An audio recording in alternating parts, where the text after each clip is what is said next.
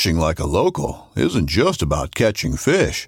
It's about connecting with the environment and the people who call it home. It's about hearing the stories and traditions that have been passed down for generations and sharing unforgettable moments with the people you meet along the way.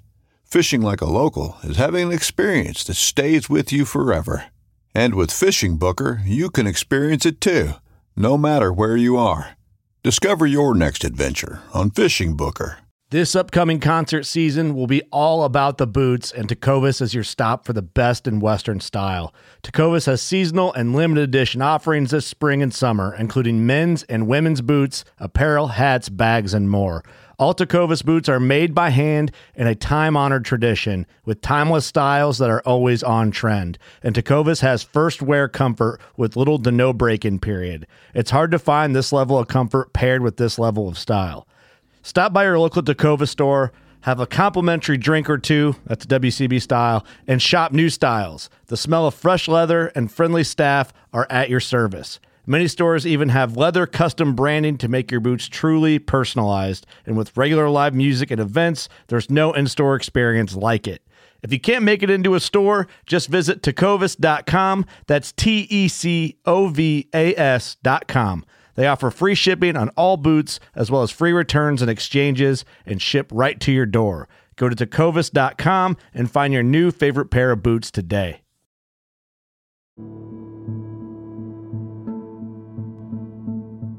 Hi, everybody.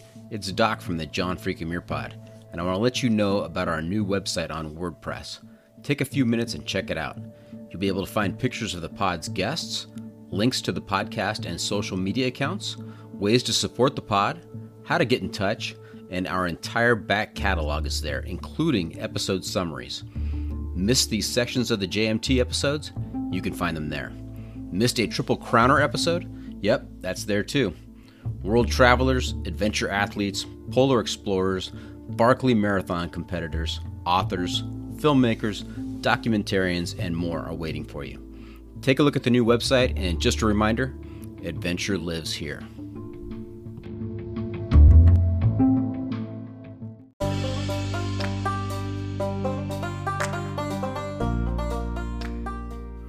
He's like a man with a fork in a world of soup. Noel Gallagher.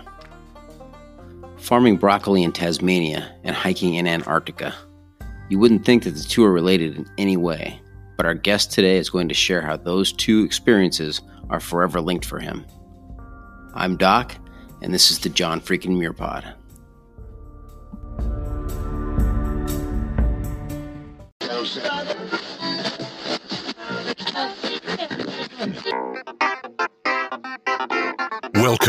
To the John Freakin' Muir Pod. Lace up those boots and sling on the pack for a romp through trails, short and long. With your host and Renaissance man, Doc, it's time to embrace the suck.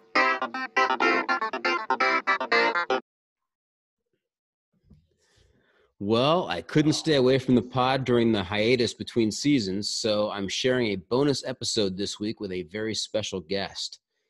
His adventure blog, don'tstopliving.net, is listed in Travel Soro's top 25 best travel adventure blogs to follow in 2020. And I quote This list is based on high quality, well written articles, informative posts, awesome pictures, nice entertainment, and above all, a lot of amazing adventures around the world. As I said, that's a quote directly from the article. And having, after having explored the Don't Stop Living blog, I have to say that it fits that description very well. I'm very happy to introduce our guest today, adventure blogger and world traveler, Jonny Blair. Welcome to the pod, Jonny.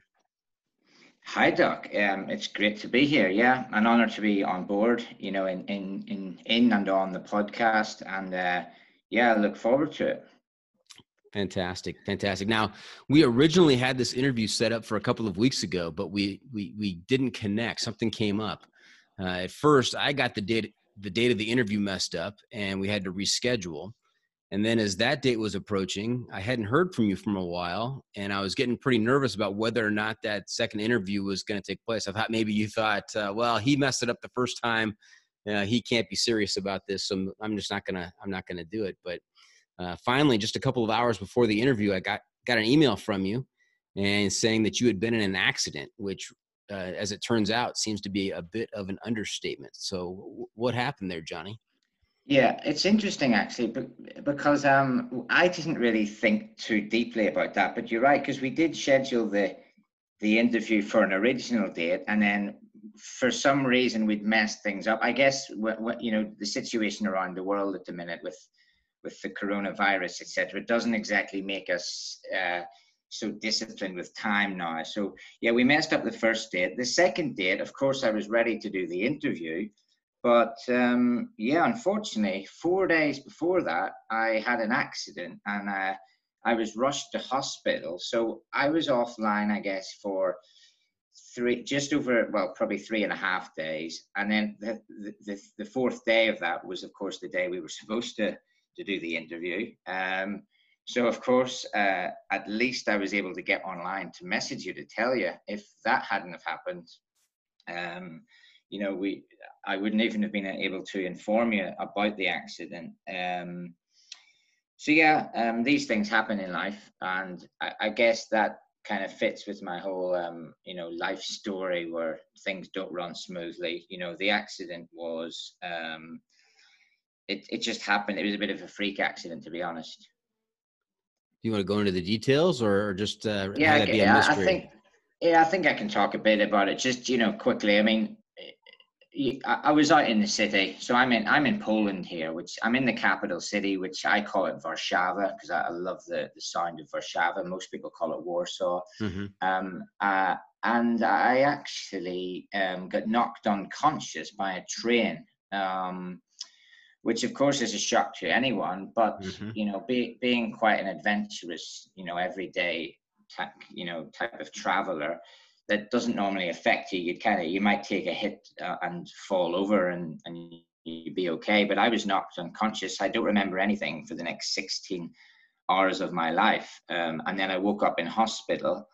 Um, with x-rays stitches i was black and blue um, my whole body you know from right through to my arms and, and legs. They were all bruised and uh, I couldn't move for a while. I, I, I, was fearing something really bad had happened there. I, I, thought maybe, you know, I've got broken bones and I won't be able to, to live the adventure that I lived before. But at the moment, having recovered mostly from that, I, I feel okay. And I'm, of course, I'm glad to be on the podcast. This is the first podcast uh, or any interview that I've done after that. So, um, so it's a good time to be um, on the podcast with that, you know, kind of recent incident, accident, you know, as my my latest drama, if you like. Yeah, that's another another list you can add yourself to. Uh, a rare list. People have been hit by a train and survived. I mean, that's that is crazy. Yeah, I, I guess I must have done it so slowly that it was kind of in slow motion. It's kind of you know imagining you just uh, you just get knocked out quickly. I mean, I've I've walked into lampposts before. You know, I've had my nose banging into a lamppost on the street or something. Um, but to be hit by a moving object, a train, um, you know, and it probably it's on camera as well because it was filmed in the train station. So probably they can get a copy of that and even see how how disastrous it was. But um, but yeah, we live another day. That's the most important thing. Don't stop living. So we, we live another day. You know. That's right. That's right. And I I have uh, checked out your social media, especially after I heard about the accident, to see if I can get any more information and see how you were doing. And there are quite a few pictures of, uh, of as you said, black and blue stitches. I mean, you took looked like you took quite a quite a wallop to the to the head and I know you're going to share your social media when we get to the end here, but if our listeners want to want to check out some of the aftermath of that that accident, they can take a look on your your social media. Yeah, I mean, I've always been a very honest and open person, whether it's with blogging or just life. So I'm not going to keep that story quiet. Uh, you know, it, as well, if I'm if I don't post anything for two or three weeks on my blogs or on my social media, people will think I've died. You know, so the situation you have to put something up there. So I could put a picture of cheese on toast and a cup of tea, saying, you know, I'm having my breakfast here, but that's boring.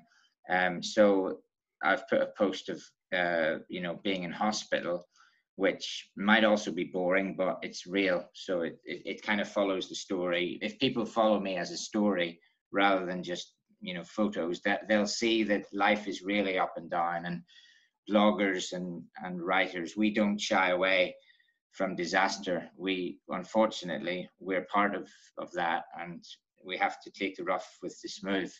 Yeah, you got to keep posting in order to keep the search party search parties from being launched.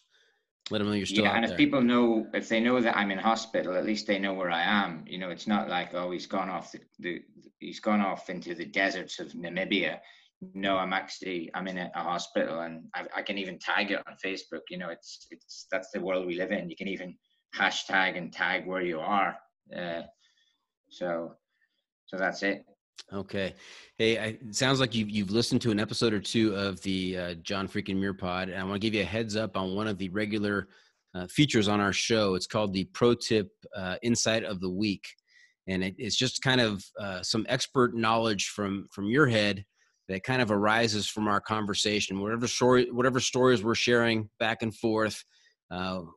At the end of the episode, I'm going to ask you, okay, so what we've talked about today, what what is one piece of information you can you can uh, claim as the the pro tip insight of the week that our listeners can learn from you. So just want to keep, have you uh, keep an open mind for that and be on the lookout for that as we as we talk today. And just be aware I'll be asking be asking you about that at the end of the pod here.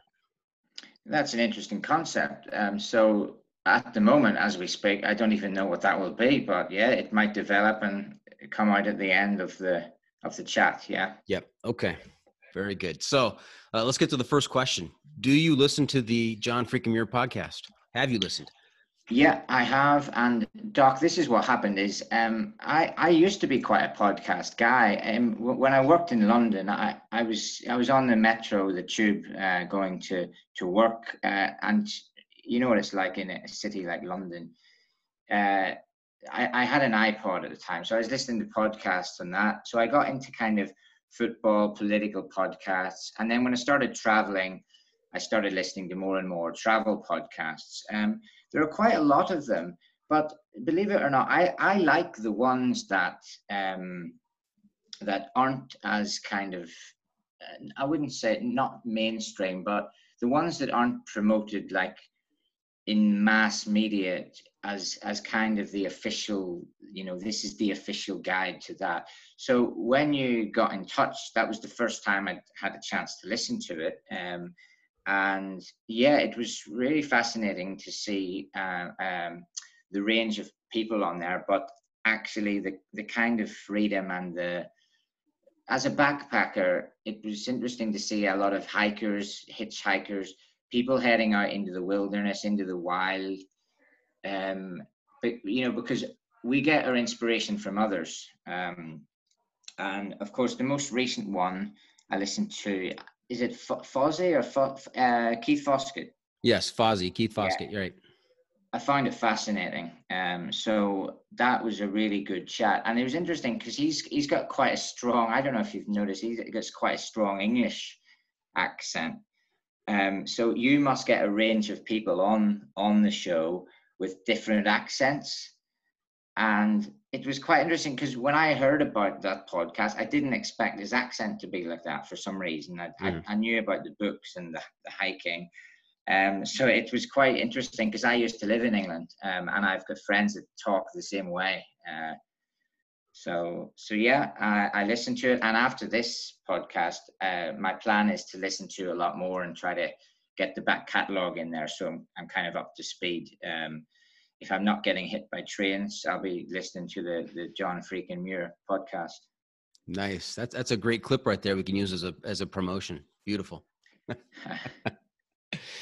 So what I, what I'm taking away from that, uh, Jonny, is that the John Freaking Muir Pod is not a mainstream podcast yet. Well, I, I, guess that, yeah, I don't know because the word mainstream is debated, isn't it? People have their own uh, kind of. I don't know whether we even want is mainstream even the best. You know, it's it. Who knows? Uh, but the more people that listen, the better. So tune in, keep listening. That's that's my advice. Uh, yeah. If it becomes more mainstream than expected from you, then that's life, isn't it? We can't control who listens and, and who puts it in their newspaper or on their website. That's right. You know, I'm okay that we're not mainstream. I'm I'm just happy that a few people tune in each week and and want to listen to what I, what we have to say. And you know, in terms of the the accents and people coming from all over the world, I guess adventurers by their very nature, you know, they they're all over the place. So uh, I, I'm, I'm glad that you reached out uh, when I reached out to you, and and that we're having this conversation. So that's great. Yeah, cool. Hey, let's talk about your upcoming book. You've got uh, some pretty exciting news yourself on uh, something happening in September. Why don't you tell us about it? Yeah, so for uh, I've been a writer like most of my life. You know, as a as a kid, when I went to school, I was writing like short stories. I was writing poems. I was writing about my adventures, and I was I was writing for football magazines. So the, the football kind of give you give me that real life writing because if you know if the football match ends 2 0 you have to write the facts you know? You write that it was 2 0 you can't really dress it up any better than that. So when i got into writing i was doing a lot of factual writing. And then i realized that the kind of magical creative part of writing is is where it's all at you know? The likes of narnia cs lewis the author you know he um he wrote about this fictional land, Narnia. Um, and that got me quite interested in going to places around the world and um, and writing about them, but writing with my mind. So you know, a thousand people can visit, uh, I don't know, the Empire State Building, and 990 of them will write the same thing. You know, it's a tall building building with a great viewpoint, and in the other 10 people that you know somebody might write about the toilet or the smell or or something different. So um, through my journey i was making notes uh, all the time. I was i was writing things. I was observing the world around me. And eventually of course it was going to become a book. Uh, it was it was too big for the blog if you like. You know the, the blog is it, it, i'm not saying it, it's boring but the blog is like the the kind of internet easy to easy to read. You, you can read it on a train. You know, you can you can have a look at my blog for three minutes on a train and then go to the toilet and forget about it. But with a book, I want people to hold it. I want them to to to read it thoroughly and and make it dirty. You know, the best book is a book that gets a bit dirty because people have actually read it and it's you, you know the pages have been used. Um, so yeah, the, the first um, the first volume is I've, well, I've got it in my hand. I actually have it here in my flat um, in Warsaw, but uh, the, the book officially will be global from the 12th of September. Um, so I guess if any of the listeners out there are interested in that, it's not going to be difficult for them to find the book or find out how to buy it uh, globally on, on, you know, Barnes and Noble and Amazon, etc., and through my own website. So that's the first volume. It's called Backpacking Centurion um, and there'll be three volumes. So, yeah, if there's any more questions on that, Doc, I can, I can answer them now, or, or what, yeah. what do you think? Yeah, let's talk about the title, Backpacking Centurion. I get the backpacking. Where does the Centurion come from? Yeah, um, this links to a lot of my life. When I was a student in Bournemouth in England, um, there used to be a game called Centurion, and it was like um, students in those days had a had a cheap lifestyle you'd get a bottle of beer or cider for a few pounds, like a big one, and you'd go around with a shot, and you'd have one shot each, you know, with your friends. And by the time you got to the 100th shot, uh, it was impossible not to be drunk. It it was, and it sounds like oh, some you know, some big guy could take a hundred and it'd be easy. But actually, if you think about it, a hundred shots um, of you know I'd guess 35 milliliter or, or 50 milliliter shots of alcohol in a group um, becomes uh, you know, it's a party for a start, but the idea was to get to 100. So it's Centurion. We called it Centurion, and that always stuck in my mind. Uh, you know, from my student days through my backpacking days, um, and then when I realized that I've done uh, to the, I've got to the point where I'm, I'm almost at, at 100 countries. That was about six years ago. So I decided to call myself um, the backpacking centurion.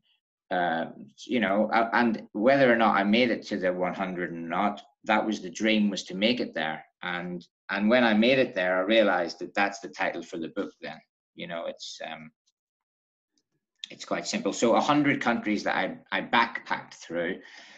Um, physically wearing a backpack, which you know I don't put the backpack on just for the photo.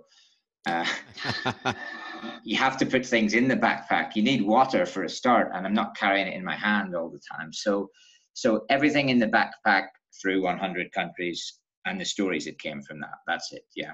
Fantastic. And you said this is the first in a series of books. What is it? Are the books arranged chronologically?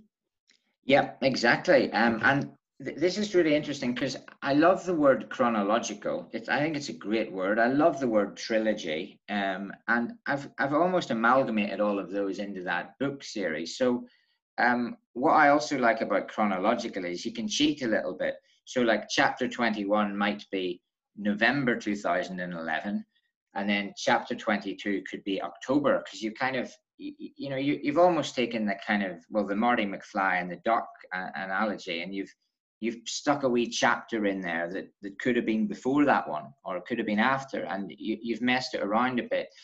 So while it is chronological generally there are a few kind of twists and turns in there. Like one story might be more relevant if you knew about it before something else happened. So i've mixed it around backpacking centurion volume one is definitely the early part of my travels volume two is the most intense because that's the point where I've amassed 50 countries. I've been to all seven continents. I've I've worked in jobs that not only do I not recommend for others, but uh, jobs that I never envisaged I would do as a kid. Uh, and then the, the third volume, um, which is the only one without a title at the moment, uh, the third volume is the one where I, I, I make it to that 100th country. Uh, so the, the yeah, just to just to go over them again. So all three are part of the Backpacking Centurion series. Volume one is Don't Look Back in Bangor. Bangor is my hometown, and I'm not looking back at it, I've left it. Um, volume two is Lands Down Under, which is basically all the countries lower than the equator. You know, mm. I, am more strict than just Australia on that. Um, and then the third volume kind of brings me up to the point where in fact, it could be will he make it or will he not? Will he visit 100 countries or or will he not? So the spoiler is that obviously I did visit them, um, and and that's what makes the third volume. Um, and uh, I don't know if if um, how many people are, are interested, you know, that would listen to this to to buy three volumes. That's quite a lot. Three volumes is quite a lot in a in a trilogy um, of a backpacker. But there's actually a fourth volume. Um, I don't know if you do you want me to mention that or absolutely. Let's hear about it. Yeah, so I mean, this could be a little bit of um, an exclusive there for the whole, um, you know, John freaking Muir community out there, uh, because the fourth volume is actually the kind of the ones that missed the cut, if you like. You know, these are the golfers that played for two two days and didn't make it to the Saturday and Sunday. So these are the little stories that didn't make it to the volumes because I thought maybe they don't fit or maybe they weren't good enough actually. Um, and when I looked back on those uh, chapters that didn't make it, I thought actually they should have made it, but they're now not chronological. They're in a little volume of their own. And I'm going to call that uh, the black volume. So that's like the dark, the dark times. It's it's it's not going to be a pleasure cruise you know we're not sitting sipping cocktails with a beautiful sunset it's going to talk about the, the dark moments the black you know almost taking metallica's idea of having a black album you know um black black album black volume i love it. This is this is great. I'm feeling a lot of parallels to to my life you know not making the cut uh you know the the the the short unfortunate stories. This this is something that i have to read. Yeah and i think the golfers thing about not making the cut i don't do you watch golf? Are you into golf? I do yes. Yeah, because I, you know, I'm I'm from the same country as Rory McIlroy, which obviously he, you know, he's a bit of a hero for a lot of us because he was just a normal guy playing golf. You know, he used to hit the golf ball into his washing machine. But it's all it's always fascinating to know what happens when they don't make the cut. You know, there was a golfer like Darren Clarke, also from Northern Ireland, mm-hmm. and if he didn't make the cut, you'd find him in the bar. so it, it's a, a, lot of my story, and I guess part of your your life when you talk about that, the blackness is yeah. If you don't make the the cut, you can end up in the bar and you can end up doing something that you shouldn't have done. You know, we should all make the cut and be there for the fourth day, but life is not like that, you know. Hey, what's up with Rory anyway? When he when he first burst on the scene, he was a he was a little guy. Now he's got like thighs hanging out of his sleeves. His arms are huge. Yeah, I mean, it's. I guess it's just the. It could be the lifestyle of that. I mean, I remember Tiger Woods when he first started. I mean, I, I was I was a big fan of Tiger Woods for sure when he first came on the scene, and then mm-hmm. when Rory came in. But Rory is he is a little guy. Obviously, he's he's had a bit more food through the years, but he he tries. You know, like all good golfers, they they try to keep some type of diet to make sure they have the strength because the arm strength is is incredibly important. Um, you know, so yeah, for me, uh, outside Northern Ireland, of course, Tiger, uh, you know, another guy I'd love to meet. Um, just for his, you know, bursting onto the scene as well. You know, age 17, I think Tiger Woods was when he first won the um, mm-hmm. the US uh, the US Masters. I think was the first one. Yes. So, in fact, Rory still hasn't won that. Uh, so that's that's what that's that's like a monkey on on Rory McIlroy's back. He has to he has to try and win the the U.S. Masters. Yeah, Irishman golfer. He needs a green jacket, obviously. Exactly. Yeah, the the green jacket is you know it's iconic. He he should you know Rory McIlroy should his book should be you know searching the green jacket or something, so that he can finally put that on. You know. Nice, nice. So the the the first in your in your uh, series deals with kind of the early years, your childhood. Do you want to talk about uh, how you got into hiking and traveling, and when you first knew that you were destined for this kind of lifestyle? Yeah, and the thing is, as you get older in life, you don't you don't tend to dwell on specific moments so much because life just happens. You just go with the flow. But um, when I look back, um, I, and we we spoke about golf there, but I'm I'm actually more into football or soccer or or English football, whatever people want to call it. Um, you put the ball at your feet and you kick it through, you know, posts and try and score a goal. That that was what I started um, doing as a kid. And we had a we had a park near where I lived, so you'd walk up the street. There'd be a river. There was a bridge across the river and there was a park there. So there were trees, there was a park. You would play football. Um, this is in the 1980s in Northern Ireland. Uh, so yeah, football was my original release because that was, you know, I, I, was hitchhiking from my my my parents' home to the football pitch, which is only a 10 minute walk.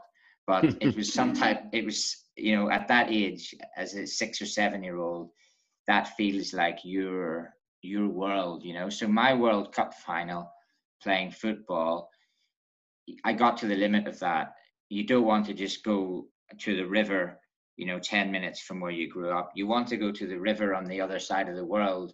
You want to hike through a forest where the animals that live there are not the animals that, that you saw as a kid. So, um, yeah, football uh, as a global sport got me into that. And one of the reasons is uh, when I was six years old and when I was 10, because it's every four years is the World Cup. So when I was six, uh, we had the World Cup was in Mexico, and I had the book. I had a sticker book, uh, and that sticker book had all the players in it. But I remember as a kid looking at that, looking South Korea, Iraq, you know, Egypt, all these countries, Cameroon, they were all in the World Cup Uruguay, and I I started getting fascinated by, you know, oh the Uruguay team wears blue, the South Korean team wears red, and they're fighting against each other for who's going to win this World Cup. Um, and my dream was just to visit a few of those countries. I think Uruguay I'd, t- I'd put as high priority because um, I don't know if you know. Do you watch football or soccer? John? I do. do yes. Yeah, I, I, catch I catch a game occasionally. That's great. So um, I, I, guess the, the US had the World Cup in '94, which was great. Um, but Uruguay hosted the first one. So you know this small country of three and a half million people. That's all. You know, Uruguay only has three and a half million people. I mean, that's incredible. Um, you know, Hong Kong has more people in one city. Uh, and Uruguay hosted the first World Cup. But the story doesn't end there. They hosted it and they won it. And then 20 years later, they won it again in Brazil. So Uruguay had shot out at me as a kid, and it was the dream that I wanted to to go backpacking um, to places like Uruguay that was that was the dream. Uh, but I had no idea that I'd be sitting here years on, not only having done the dream, but having gone beyond that sticker book. I was going to places that weren't even in the sticker book. You know, South Korea and Uruguay is easy. You know, when you get into places like you know Democratic Republic of Congo and Burundi, they're not even in the sticker book. In fairness to them, so um, so yeah, that that's that's a bit how it started from childhood. Um, I guess that progresses through your teenage years and into your twenties, and that's that's that's the way it is, you know.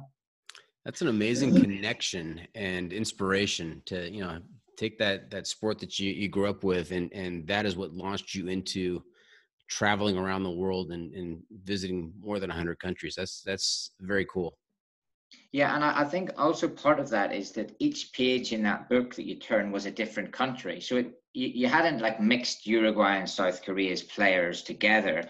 You had a clear separate page for each country. So on my journeys, I wanted to have a separate page also for each country. So I wanted to go to Uruguay and try their food, wear their shirt, um, speak their language. So I almost closed the door on each each country as I went because I wanted to be into that culture there. I wanted it to be different to the one next to it. And I get a bit I get a bit upset when I I visit two countries beside each other and they're too similar. It kind of I, I get confused and upset. So I, I like to have that real distinct difference between countries. And of course, uh, sport does bring us that because you see all these crazy people dressed in different ways because in their home country they dress like that and the other guys don't. So it it gives you that cultural diversity. Couple of follow up questions there. How how many countries have you seen a football match in? Um, I was asked this before. Um, if it's on television, it's probably all of them. So every country that I've counted, which is over 180, I've watched a football match on television, probably in all of them. If it's just watching live in the stadium, uh, it's over 100, but probably less than 120. And if it's have I played football in, it's only about 10 because uh, I gave up playing. Um, in fact, my dream would have been to, to backpack the world as a football international superstar, but um, it wasn't good enough. So didn't work out. Yeah, it didn't work out. Yeah, we shelved careers. I guess it, it probably happened to you as well, Doc. As a kid, you, you, you think of what you want to be, and you know you, you end up not doing that. Yeah, and then how many countries have you lived in? And again, this you know this is another question where people debate how long do you have to stay somewhere to live, and what do you class as living. So I'm going to say, look, if you've enrolled in a course to study there, or you've worked there, or you've rented a flat there, or you've you've lived with a family there, you've lived there. In which case, I think it's seven countries. Um, uh, yeah, I th- so I go with seven, but some people might say it's only you've only really lived in three or four of them. Uh, but I mean, I live in Poland now. I've been here over three years, three and a half years. Uh, So I class that as living here. Um, others might say you're just visiting for three years. So it's really up to debate. For me, seven. Others can say what they want. They can say zero if they want. You know. Yeah. Now, you know, the man that lived in zero countries, he was in his own mind the whole time. now, before we get to the break here, I want to ask uh, one final question. Of the 180 qu- countries that you have visited, which was your favorite? This is always the same answer. It's it's Northern Ireland, my home country. It's always, always the, that answer. Um, why? Well, my parents are from there. I grew up there. I had a love for life from growing up there. And it also, it's a very honest and brutal country. You know, people are not always the nicest there, but within that, there's a lot of honesty and there's a lot of, you kind of get um, you get a good understanding of life growing up in Northern Ireland because it's not an easy run society there. You know, we've got problems, we've got political problems. We, you know, we're making jokes about the color of someone's T-shirt, um, which, you know, in in, in a country like uh, I don't know where I've been, uh, in a country like China, no one notices your T-shirt, but in Northern Ireland, if you walk down the street with the wrong T-shirt on, people notice it, and I, I kind of love that brutal honesty that, that I grew up in. So that's that's my favorite place, uh, my favorite country uh, from a biased point of view. In terms of countries I visited, Doc, I guess you're you're looking for more of that, yeah. Sure, yeah. If you had to pick some another country, uh, not Ireland, where? Uh... Yeah.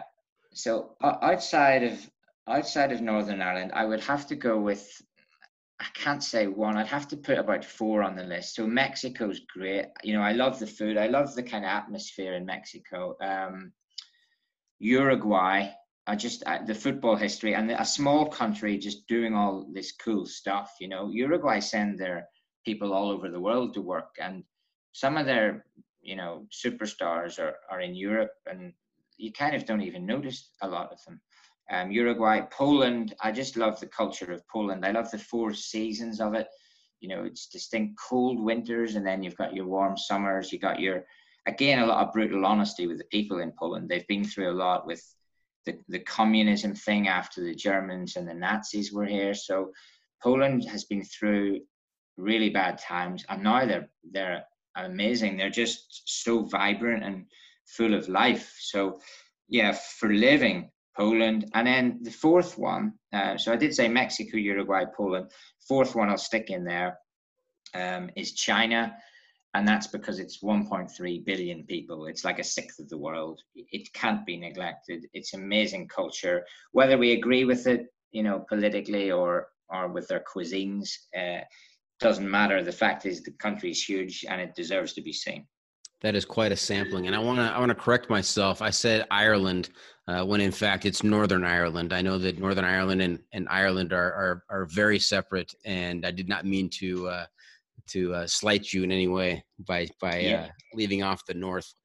Yeah, I know it's that's to be honest that that's a talking point in itself because yeah. it can really you can get into debates about that and it fascinates some people because obviously some countries are clear like South Africa is a country and it's called South Africa but there is no North Africa country. So it's it's interesting. When I say Northern Ireland yeah of course I mean the country not not the region. So it's uh, yeah and whether you're from the, the south part of Ireland or Ireland or, or Northern Ireland you're, you're still from that that landmass. So there's there's something magic in the air there. Okay. Hey when we come back from the break we're going to talk about uh, don't stop living.net and the adventure blogging gig. So stay tuned for that. Be right back. Want to make a podcast? Spotify's got a platform that lets you make one super easily then distribute it everywhere and even earn money all in one place for free it's called Spotify for Podcasters, and here's how it works Spotify for Podcasters lets you record and edit podcasts right from your phone or computer. So no matter what your setup is like, you can start creating today. Then you can distribute your pod- podcast to Spotify and everywhere else podcasts are heard. Video podcasts are also available on Spotify. With Spotify for Podcasters, you can earn money in a variety of ways, including ads and podcast subscriptions. And best of all, it's totally free with no catch. Since I discovered Spotify for podcasters, I feel like my creativity has raised to another level. I highly recommend you give it a try. Download the Spotify for Podcasters app or go to www.spotify.com backslash podcasters to get started.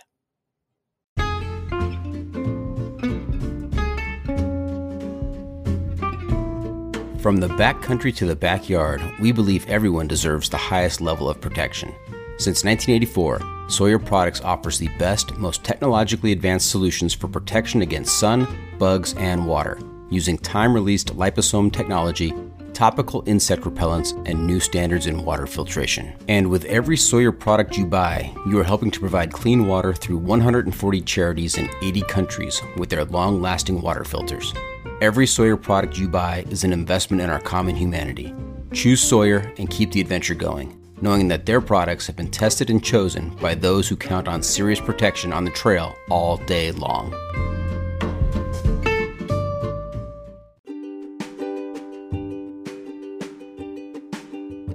Hey, this is best-selling indie author Keith Foskett, and if I'm not enjoying the great outdoors, I'm listening to the John Freakin' Muir podcast.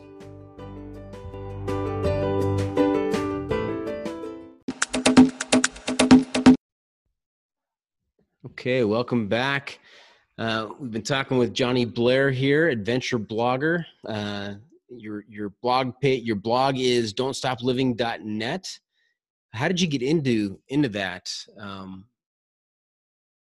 yeah, um, again, this is going to go on a bit. It's not going to be a simple answer. It's a bit of a long story. Um, but look, I, as I said, as as I was growing up, I was always writing. So, you know, as a writer, you're never more than a meter from a pen, you know. In fact, well, there we go. So I've always got a pen right beside me and a piece of paper. And if you're always writing, um, you've always got inspiration and creativity. But the world changed, didn't it? You know, the internet came out in the mid 90s and suddenly people were writing online, but I didn't have a clue about blogs or anything. So I continued just writing on paper as I travel. All my stories are in in in in books that I have in my flat here. They're just written on paper, um, and that was it. So I was just a, a writer that didn't tell anyone my story. I just wrote it on a private book or a private diary, um, and that was it. And then over the period of traveling, a few things happened that changed that. So the first one, in fact, the first, the two major things that happened were both in Toronto. So I do have to give a shout out to that city. Um, I've only been to Toronto in Canada twice. I've only been twice, but both times were absolutely, you know, not just mind blowing, but they gave me this weird inspiration that started Don't Stop Living. So Don't Stop Living, the whole thing, I can trace it back to Toronto, and this is why. Um, so I visited Toronto 2001 sorry, yeah, yeah, 2001. That's exactly right because it was the same year as September 11th. It was it was a few weeks before the the September 11th tragedy, and I was in Toronto. I was walking past a high school somewhere near Wellesley Street and Yonge Street, and it just happened to catch my eye out of the corner of my eye. There was graffiti on a wall, and it said there in red writing, it said, "Don't stop living." It just said that on the wall someone had taken a graffiti or a marker and they'd written it in red writing, don't stop living, with an apostrophe in the word don't. And I just looked at it and went, that's it. That is, you, you don't need to know anything else in life. That is it. They have written in three words what, you know, Einstein and Shakespeare and, and C.S. Lewis have taken thousands of words to write. This guy, whoever it was, this guy, this girl, this alien, whoever wrote that, they wrote Don't Stop Living on a Wall on a high school in Toronto in 2001. So I wrote it on a piece of paper and said, I like that. I'm going to keep that. I'm going to remember it. And then I thought, well, words don't really have a copyright there, do they? So Don't Stop Living's mine. Um, so somebody wrote it. I took the idea. And then six years later, 2007, I'm back in Toronto another coincidence. So that time when I was in Toronto, I'm sitting there having a beer down by you know Lake Ontario. I'm I'm sitting with a, a mate that I just met that day, an English guy, um, Lee Price, and Lee was sharing the, the same hostel as me. We were staying in the same dorm. We traveled around the city together, just sitting having a beer. So after I got the beer, just sitting there with it, I get my notepad out and I started writing. And he looks at me as if I'm the alien. He's like, What are you doing? And I'm like, I'm, I'm just writing my notes about where I went today, what I bought, what I ate, what train I took, what, you know, what road I crossed. And he's like, why don't you put that into your blog? And I sort of looked at him and went, what do you mean blog? And I, it, the realization hit me that I was so immersed in my own world that my technical knowledge of computers was really basic, was really bad. You know, I could I could go on Google, I could go on Facebook, but I didn't know how to to edit blogs or start a website. I had no idea. Um, so that night, when we got back to the hostel, Lee, this traveler that was with me, he showed me his blog because he had a travel blog. And I went, that's what I should be doing. That's what I need to do. And then he, he was like, well, you need to call, you need to give it a name. I thought, well, I'm in Toronto. It's Don't Stop Living. So that my 2001 revelation of that high school graffiti, Don't Stop Living, turned into the blog six years later in the same city and that's where Don't Stop Living was born. It was born in Toronto, so hats off to whoever wrote that. Um, that's that's where the name comes from, and that's where the story comes from. So, Doc, that's a long answer, but that's the real answer. That is a great answer. Um, it's it's similar to the conversation I had with Fozzie. We were talking about things that come along in your life out of nowhere, and just uh, you could have very easily walked right by that, right, without even noticing it and for whatever reason that jumped out at you and you you welcomed that you you took it in and uh, it germinated for a number of years and boom here we are. It's it's amazing how there are these turning points in our lives. Yeah it, it was meant to be you know i was always meant to have a a website called don't stop living and i was always meant to tell people don't stop living. And it's funny because you become a bit nameless as a blogger as well sometimes. People they might forget your name you know so my name is jonny blair or my name is jonny but one time i was in a bar and some guy goes oh this is the guy from don't stop living. And i was like yeah but i've got a name. I'm jonny. And he said yeah but you're from don't stop living. And then i thought well can you actually be from that? You know can you be from graffiti on a toronto high school wall? Well and then I thought, well, that's great. If people remember me in that way, that that's up to them because the world is is diverse. People have their own ways of looking at things. So yeah, I'm I can be Jonny from Don't Stop Living. I can be the guy from Don't Stop Living. I can be the guy that stole graffiti from a wall and made a website about it. That's it.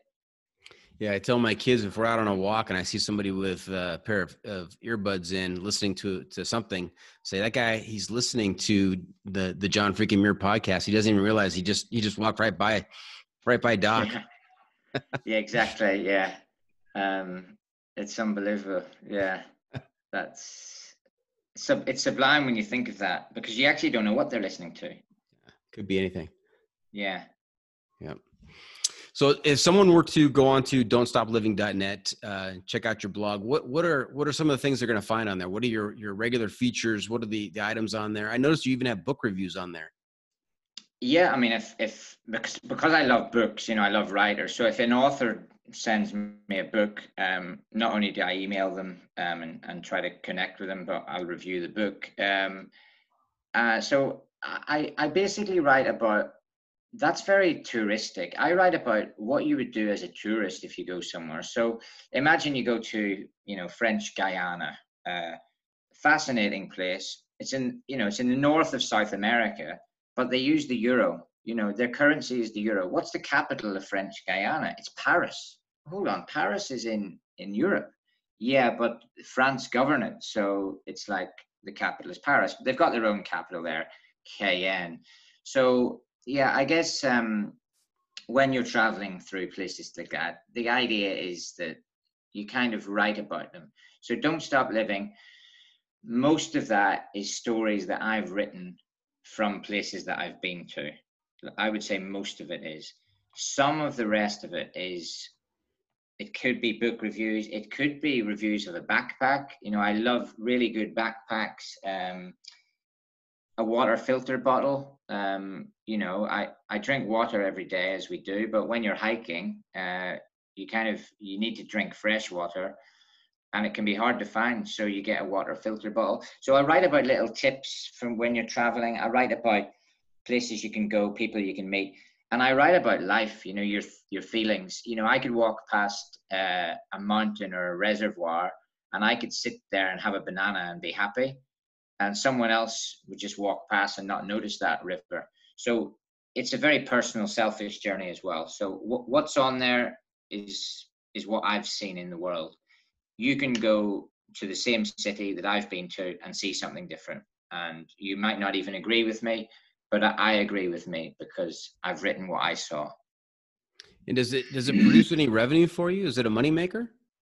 Yeah, I mean that that that is the thing. Um, when I started um, Don't Stop Living, it was just a blog. It was just basically my paper and pen mm-hmm. was now on the internet. But I guess a few years into that, I got asked by a lot of um, tourist companies, um, travel companies, to write about them, mention them in an article, and then get paid for it.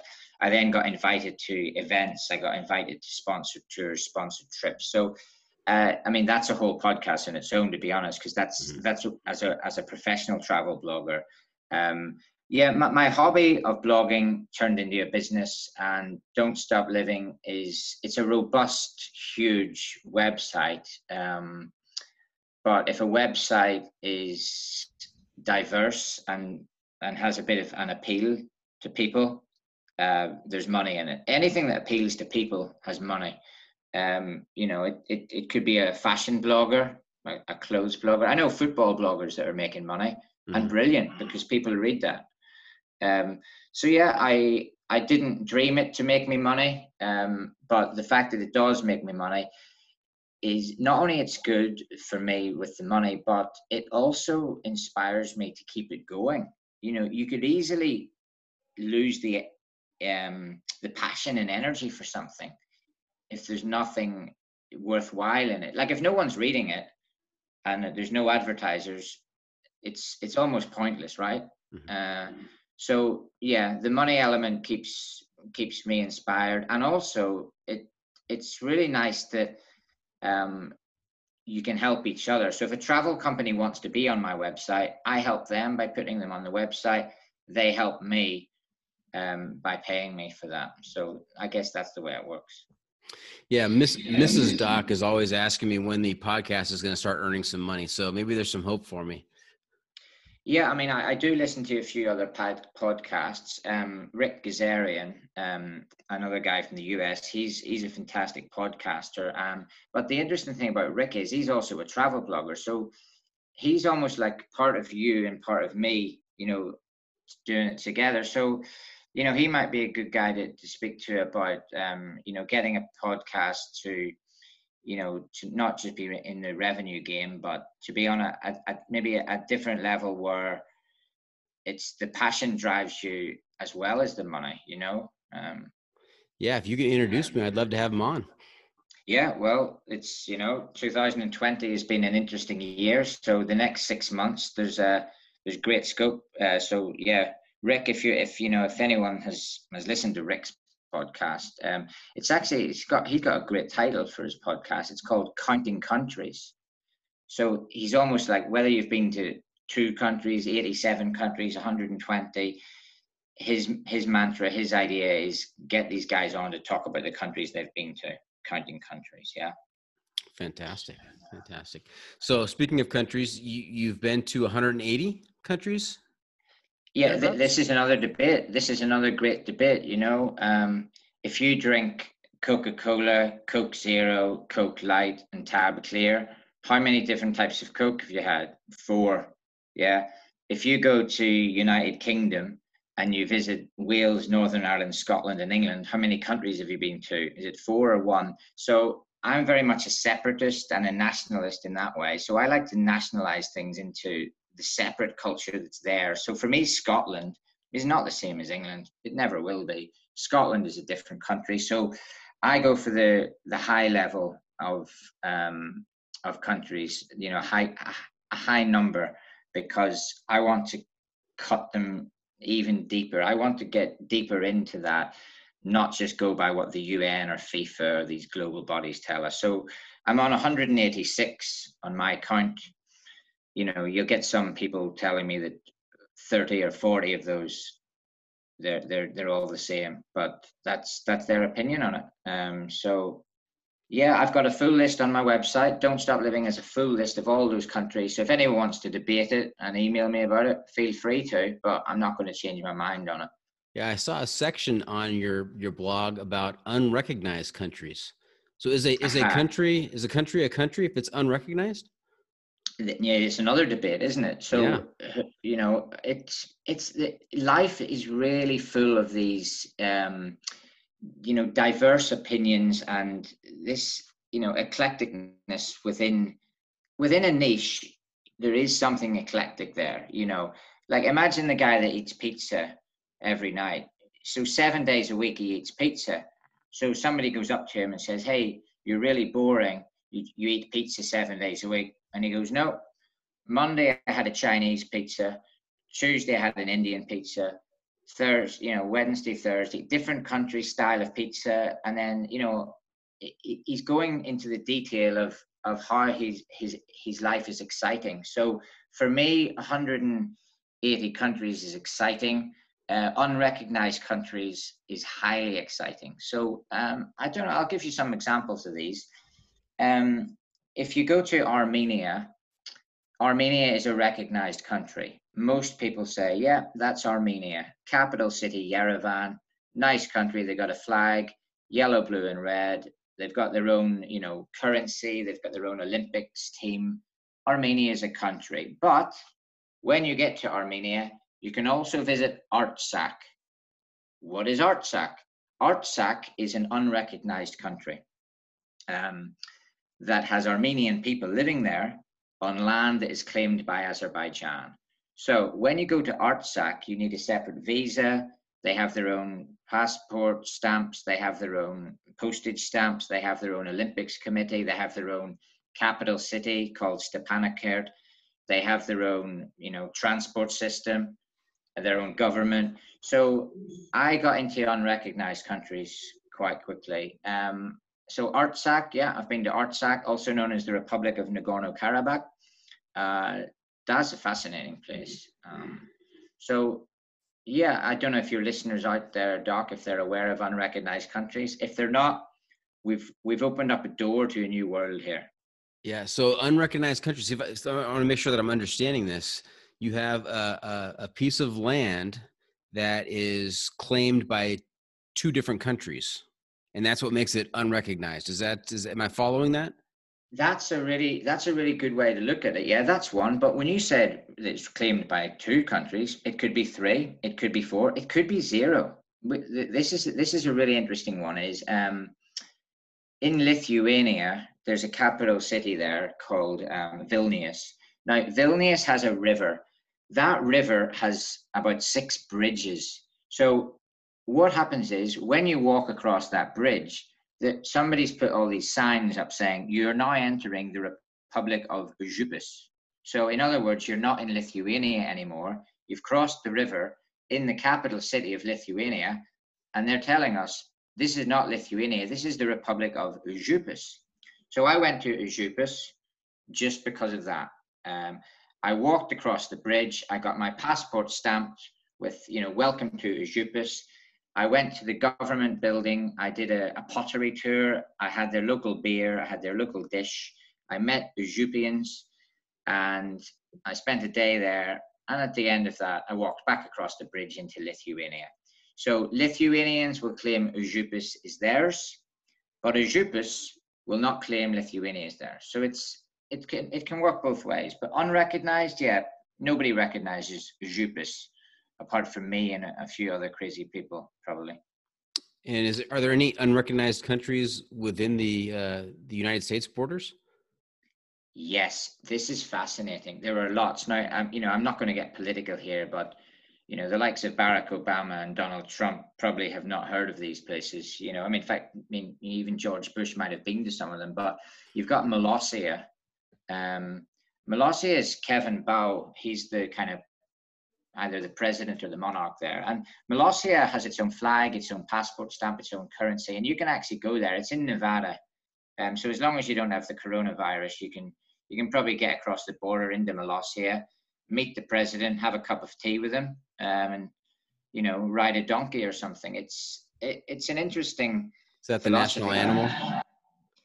I just made that up. You'd have to ask the yeah. It, it, it may not be a donkey, it, uh, but um, yeah, you can you you can leave the United States, and th- this also delves into something a bit more tricky. Is like Puerto Rico, Guam. You know, being a guy from the U.S., you and, and probably most of your citizens there will class it as 50 states, yeah? Yes. Um, but Puerto Rico is not included in that. So what's it then? Is it is it a country? Is it the 51st state?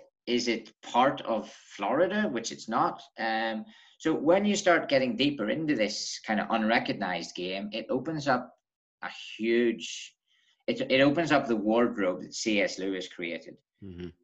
It's yeah, it's fast. And I don't know if you have you been to Florida before. Yes, I have. Yeah, so you know about Key West and all that, right? You know, and, and we're you know we're not claiming Florida. Uh, it, Florida is a weird place all to itself, and they, they, do every weird story you see in the news seems to stem uh, from Florida. You know, the, the, crazy stories out there. Uh, inevitably, That's... you get you get to the second paragraph of, of the news story, and you, you realize, oh, this is Florida again. So that's that's good to know. Um, yeah, because Florida has something interesting. Um, not just like the the Florida Keys. I mean, I think the space shuttles are are launching from there, aren't they? Yes. NASA yeah. has their big base in Florida. So yeah, there is a lot of crazy stuff going on in Florida, and of course Miami's there as well. Um, but have you heard of the Conch Republic? Have not. Right. So in Florida, there's another unrecognized country or, or state or whatever you want to call it, and it's called the Conch Republic and they've got their own flag. You know, they've even put their own flag up there to say "Welcome to the Conch Republic." Like you are now leaving Florida, you have now entered the Conch Republic, and you you get some some people going, "What do you mean you're now leaving Florida?" I'm still in Florida. No, no, you're in the Conch Republic. So. I, I love that little bit of diversity, and you know, if if Donald Trump's not going and, and closing these places down, then they must exist you know, if the Conch Republic's there, it exists. Um, whether the, the president of, of the US knows about it or not is not the point. People can can go there. So it creates a magical uh, world of opportunity for creating new countries and new uh, I don't know, just yeah, unrecognized places that that, that, that are inspirational in some way. Maybe that'd be part of his, his uh, campaign slogan for 2020. He's going to build that wall around the Conch Republic.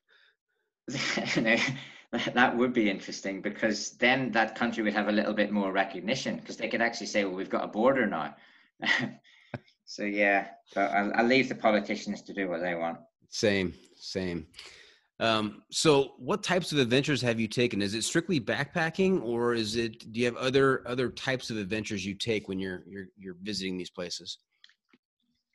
So the spectrum and the range of that is huge. I I don't set myself limits, and I don't really set too many targets either. It's um, anything goes. So yeah, I've lived in my tent before and I've also stayed in a five star hotel. So somebody will look at me and put those two things together and say, well, they're not both backpacking. And my argument is they are because when I turned up in that five star hotel, I was dressed like a backpacker. I probably didn't smell good that day until I got into my room in the five star hotel where they got the best shampoo, the best shower gel. I was able to freshen up and, and look amazing. So um, the word backpacker I class that as putting a backpack on and walking somewhere. So it doesn't matter to me uh, whether you're walking through a desert, you know, in the Sahara, or you're walking through New York City, or you're you're down by the harbour in in uh, Sydney in Australia. It doesn't matter to me where you are. If you've got your backpack on with all the magic things inside it, you know what what can you put in a backpack? You can put a tent in there You can put um, six books in there. You can put change of clothes for different cultures in there. You can put a, a bottle of whiskey in there. You know, the amount of things you can fit in a backpack uh, is incredible and it's personal. So what I have in my backpack is not what the next guy has in his. So I guess, um, yeah, backpacking. To use the term backpacking, um, it's just putting a backpack on and not having a plan in my opinion. Going somewhere and and seeing uh, a range of different things. Yeah. Does does that make sense? Absolutely it does. Absolutely. What is your what's your next adventure? The next adventure is for everyone on this planet to get rid of this virus and allow us to go backpacking again without restrictions. Um, you know, I'm I'm dreading my next backpacking adventure because my backpack will be checked for everything. You know, um, so as yeah, as soon as the, the kind of lockdown and the world settles down a bit, it will be amazing to go backpacking again. But the world has changed, so it won't be the same. I mean, I, I was backpacking probably hardcore for about 10 years. And in that time, you're talking about days where you don't know where you're sleeping that night. You don't know what you're eating that night. You don't know when you're going to run out of water or run out of passion or or encounter a dangerous animal or a dangerous person or be stranded in the middle of nowhere with no transport. So those are the adventures. The adventure of a, of a man in his backpack uh, is is unpredictable. You you know you put your backpack on, fill it with all that you need for a week, and leave your hometown. See where you end up. See where you go. See what happens.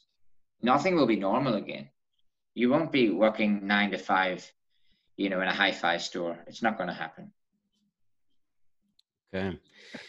When we get back from the break, we're going to talk about uh, some specific adventures you've taken in the past. So stay tuned. We'll be right back.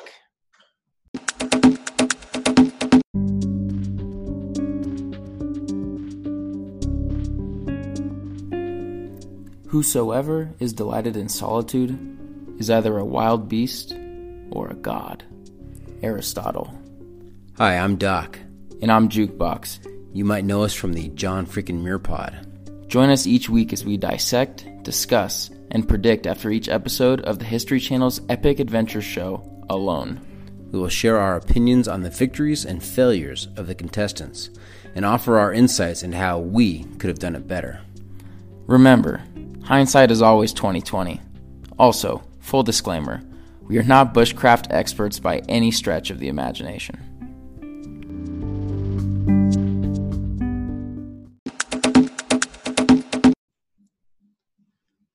All right, welcome back. We're going to get down to the nitty gritty of some of the adventures that jumped out at me when I was going through your, your blog, Don't Stop Living. Uh, you know, one of the things that in my mind, uh, in my childhood, um, well, not even childhood, young adulthood, was the Chernobyl disaster. And I saw that on your your blog, you you had listed that you had done some backpacking in the uh, the Chernobyl area, and so I'm I'm fascinated to hear what that was like, uh, what what that place looks like now. Uh, is it inhabited? Uh, what's the wildlife like? Um, just and there, there's a name for it. There's a it's a particular zone. What, what is it called? It's uh, I, I, guess the locals have their Ukrainian version of it, but we we generally call it the CEZ, which is Chernobyl Exclusion Zone. Exclusion um, Zone. That was it. Yes. Yeah. Now, every question you've asked me there, every statement you said about Chernobyl is actually, in a nutshell, the reason why I went there. So I wanted to know about the wildlife, the restrictions, the disaster. When I was growing up, I heard stories from around the world of news. And when you hear news, it doesn't have to be positive. Um, but in my mind, that the negative news has a positivity for the next generation. Yeah. So Chernobyl was a terrible, terrible catastrophe, an absolute disaster.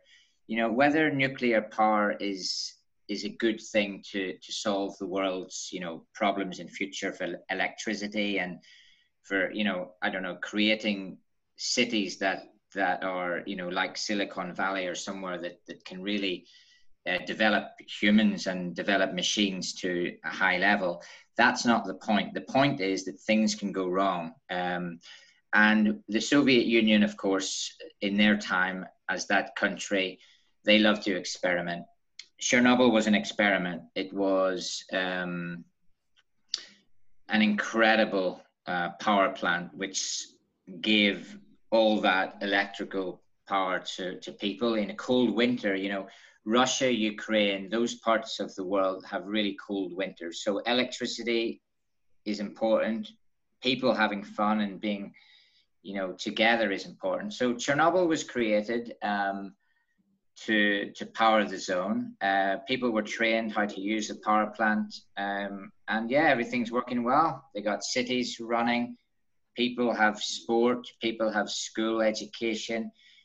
Ukraine at that point, 1986, we're talking here. Mm-hmm. Life was good, um, and there's a really interesting city called Pripyat, and Pripyat is uh, in the Chernobyl exclusion zone.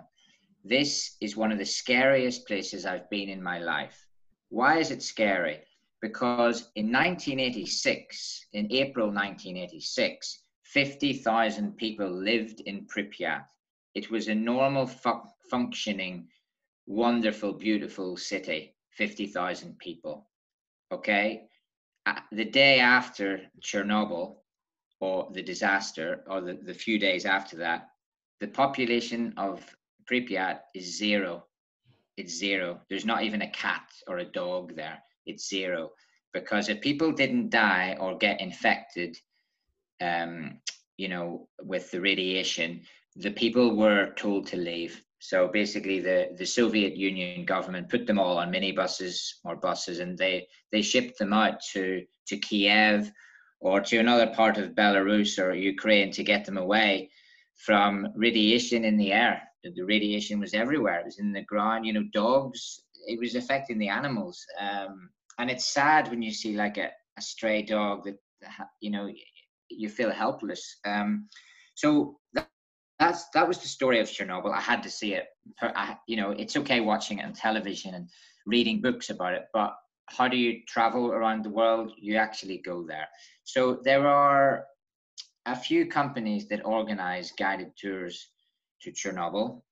Um, so as a blogger, it was always quite high on my list. Um, I guess there were two things that I wanted to to do was one was visit every country in the Soviet Union.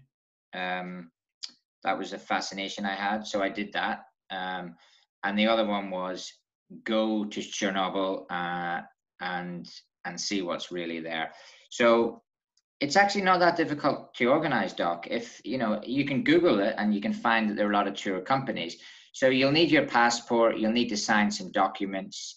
You'll need to be aware that you, you don't just touch everything. It's it's it's a sensitive area and you don't stray off the beaten path there. You kind of stick to what your guides and scientists are telling you and you stick to the regulations and you'll be fascinated because for scientists for for backpackers, for tourists, for ge- geologists, for, for anyone.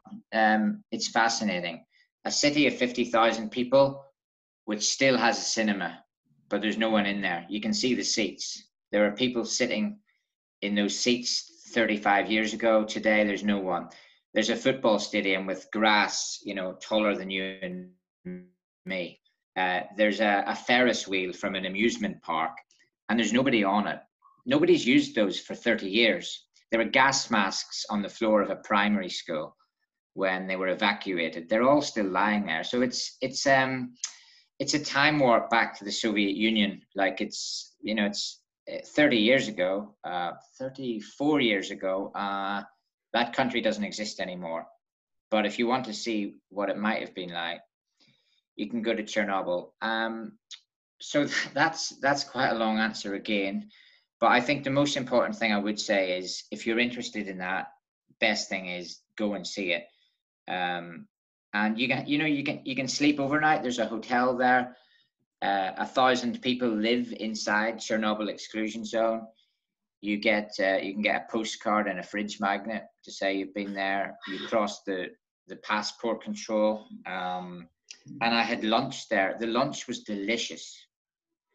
Um, I have to say that lunch was brilliant. It was like it was like a seven course meal.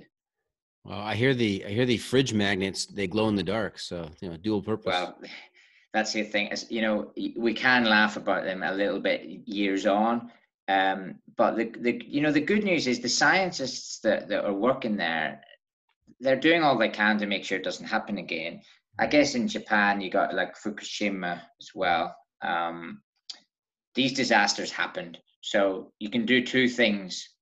You can um, visit them or not visit them. So my idea is visit them uh, because then at least you can learn from the past and not repeat it. It's the same with the, these German Nazi, you know, the death camps that like mm-hmm. that Hitler was creating. I've been to I've been to three of those, and I, I continue to go to them. I've been to genocide places in Bosnia, uh, uh, Rwanda, um, uh, yeah, and and uh, Cambodia. That was the one I was thinking of. And you you kind of need to see the disasters of life to feel really uh, a sense of of loss and and anger at things that went wrong. Um, because you know they don't stop living. My my idea of that is is also that life is not about sitting on a beach sipping cocktails eating the best steak and watching an amazing sunset with people you love. No life is about everything the good the bad the ugly the, even deeper than the ugly. So chernobyl is is ugly. It's not a pleasure cruise. It's not a beautiful day. And what was brilliant was the day i went there it was dark. It was dull. It was gray the sky looked boring. The whole thing was scary you know, if someone had dressed as a skeleton and came out and jumped in front of me, it's all part of the the experience of of dark times. So now that I think about it, that's probably a volume for for my my dark the, the black the black volume, I would say. Yeah, those had to be powerful moments being at those those locations, and particularly the you know the the, the deserted area of the exclusion zone and seeing seeing that theater and seeing that Ferris wheel. That's just seeing these places that have been built to be occupied and enjoyed and and used and having nobody there is just so eerie and so spooky to me and there there are a number of places on this planet that uh, you know entire cities have been built and uh, not used for whatever reason or abandoned and they're just sitting there wasting away and it's just um, really it's it's it gives me chills to to you know think about being in a place like that yeah, so I mean, I definitely recommend if anyone's listening and they they have an idea to go to Chernobyl, um, I recommend it. You can do a day trip. And another thing to mention is people worry about radiation, but if you get your teeth X-rayed at the dentist, um, that's worse than a day in Chernobyl. There's more radiation goes into your body from an X-ray at a dentist than if you spend a day at Chernobyl. There's a lot of facts like that. You know, if you eat hundred bananas a year, you get as much radiation from that as a day in Chernobyl. So people that are worried about it, leave your preconceptions behind and and do a bit of research and and head out there and see it. You know, your life might change. Great, great. Hey, at the beginning of this episode, I teased, uh, you know, what is the connection? What is the possible connection between a a broccoli harvester in Tasmania and backpacking in Antarctica? And to our our listeners out there who have no idea that there could be any kind of connection, uh, there is a connection for you. Is that is that correct? This is a crazy one. Um, when I was a kid, um, you know, you'd eat uh, you'd eat like a, a meal with with vegetables uh, and meat, and generally the vegetables would be potatoes, carrots, and broccoli. Maybe cauliflower, maybe some peas or, or beans, but broccoli. So, as a person that loves the color green, you know, broccoli. It's not my dream to to work on a broccoli farm, but you know, I don't mind the smell of it. I quite like the look of it. Um, so I ended up, um, I got a working holiday visa for Australia. Uh, now we're going back 2009 here. Uh, so when I got to Australia, I had a, few friends with me there. Um, but I was on a different um, mindset to them. My idea was just just work every day and just make as much money as I can. Um, I don't know why. I, I just I was just thinking this is the, the great land to make money and get a bit of money and uh, and work hard. So there was one night I was I'd hired a car uh, and I was with three friends, um, Neil, Daniel, and Paul. So the four of us took a, a drive down to the, the south tip of Tasmania. Um, now, those are aware that Tasmania is an island off the south of Australia. And if you keep going south from Tasmania, you get to Antarctica. It's that simple. Okay, it's miles and miles between Tasmania and Antarctica. But we were sat there, you know, on a beach one night by a calm river. It's like a, a boring Thursday. There's no one else about, just four of us sitting there. The car was parked. And I said to the guys, you know, straight down there, that's the, the next land there is Antarctica. That's that's it. Um, and they were, you know, we were just laughing about it. And I said, well, I, I think I might go there. And it, it was just a joke, you know, I, I guess for the four of us because we were cheap backpackers. No one really had the money to get on a, a ship or a, a, flight to Antarctica. No one really had the dream. But you know, if I think back to my sticker book with Uruguay and South Korea and Northern Ireland all in the same sticker book, um, Antarctica is not even a country. It's an it's also an unrecognized country because it's not included in the country list. Um, it's in mine though. It's in my country list. Uh, so that was a place that I could go that I felt, you know, it maybe it's it's worth seeing, but I didn't have the money for it. And that night we sat there looking at Antarctica somewhere down there, got back in the car, drove to a hostel, slept on the settee, got kicked out of the hostel because I didn't pay for my accommodation that night. I was trying to sleep on the settee on the on the sofa, uh, and they kicked me out. So I went to another hostel, um, and everyone in my room was from Hong Kong, and they were really noisy at like three or four a.m. It was just I couldn't sleep, and normally I don't have a problem sleeping. That night I couldn't sleep. So as soon as the sun came up, I went straight into an employment agency in that city called Devonport. Devonport's in Tasmania, just to kind of geographically link it. So from the south tip of Tasmania, end up in Devonport, go into the job, give me a job. What job? Any job. When can you start? Now. Any limits? No. I'll take any job. I filled in all my details, had the working holiday visa, left it there. Uh, and on the way out of that job, kind of not interview, but job center, the lady said to me, Oh, you, you didn't leave me your phone number. I said, Sure, I don't have a phone. And she looked at me like, It's 2010. You don't have a phone? I said, No, I don't have a phone. I had a blog. You know, this is funny. I was like advanced enough to have a blog and, and a, an ebook on the way, but I didn't have a phone. And she goes, Well, you'll need a phone. And I was like, oh, so I don't have a job and I don't have a phone. So I went straight into Coles, the, the big uh, department store, the shop there. I bought the cheapest phone they had for 30 Australian dollars. I topped it up with 10 Australian dollars just to have that phone. 20 minutes later, she called me and said, Okay, you said you'll do any job. You can start straight away. 7 a.m. tomorrow, you're going to cut broccoli. I said, brilliant. She was like, really? I went, yeah, brilliant. I can't wait. They picked me up and I went to a broccoli farm and it was quite funny because the farmer came in and there was like, there were 10 of us, maybe, you know, I'd never cut broccoli before. I'd never really done any farming work like that. Um, so he holds a piece of broccoli and he holds the knife and he goes, right, you cut it like that and then you get rid of the leaves. There were two ways to get rid of the leaves if you're good with a knife, the knife will get rid of the, the leaves. If not, you can pick them off with your hands. So, first day, after about one hour into that job, I was like, this is brilliant. Like, the, you know, I'm walking through fields, cutting broccoli, and I became, I actually, it, it sounds ridiculous to boast about that, but I became an expert in broccoli picking um, because I was able to cut the broccoli, throw it into the the, the basket that we were collecting while the tractor's moving, taking all the leaves off, making sure that broccoli is straight and ready for set for sale. So all that you needed to do when you bought my broccoli was wash it. That was it. My broccoli was ready. It was cut, trimmed, thrown into the bucket, take it straight to the shop. So that was my Jonny. first Jonny, another uh, another short list you belong to. That's uh, Tasmanian broccoli savant. Whoa. Okay, that's Right. that's a new one. Um, yeah.